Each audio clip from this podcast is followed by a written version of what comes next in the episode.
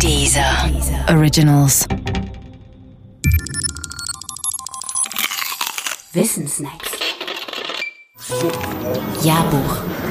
Anekdoten, große Tage, Momente und Zitate. Werde, der du bist. Werde, der du bist, das ist ein Ausspruch des deutschen Philosophen Friedrich Nietzsche, der vor etwa 150 Jahren gelebt hat.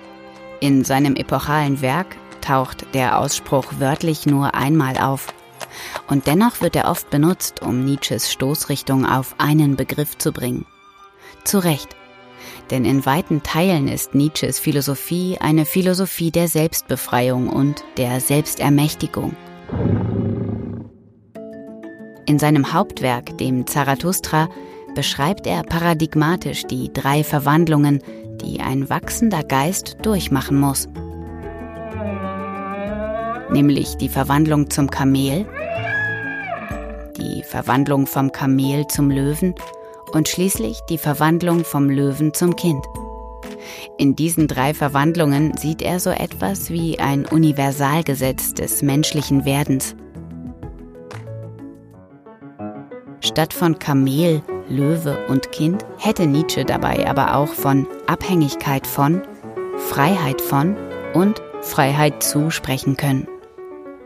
Abhängig ist der Mensch nämlich automatisch am Beginn seines Lebens.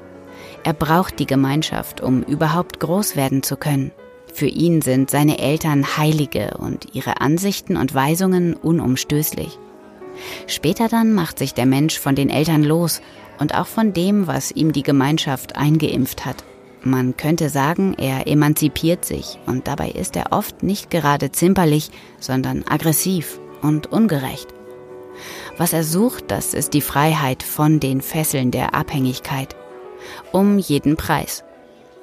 Noch später, wenn der Zorn verraucht ist und alle Befreiungsschlachten geschlagen, sieht er seine Eltern wohlwollender und übernimmt auch wieder Teile ihrer Ansichten. Dieses Mal allerdings aus freien Stücken und mit einem bejahenden Ich will. Denn nun hat er endlich, was er möchte und was ihm gemäß ist, nämlich die Freiheit zu, also die Freiheit, das zu tun und gut zu heißen, was er und nicht die anderen möchten.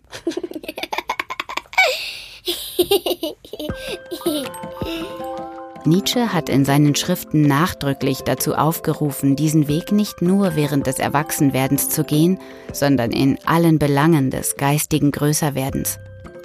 Er nahm sich selbst wahr als einen, der ihn gegangen ist. Von seinen Mitmenschen wollte er das nicht sagen. Von denen hatte er ein anderes, ein sehr pessimistisches Bild. Die allermeisten schafften es in seinen Augen gerade mal zum Kamel und würden sich nie aus der Abhängigkeit befreien können. Gerade die hatten ihn, Nietzsche, deshalb nötig.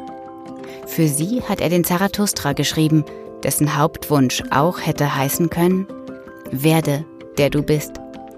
Werde, die du bist.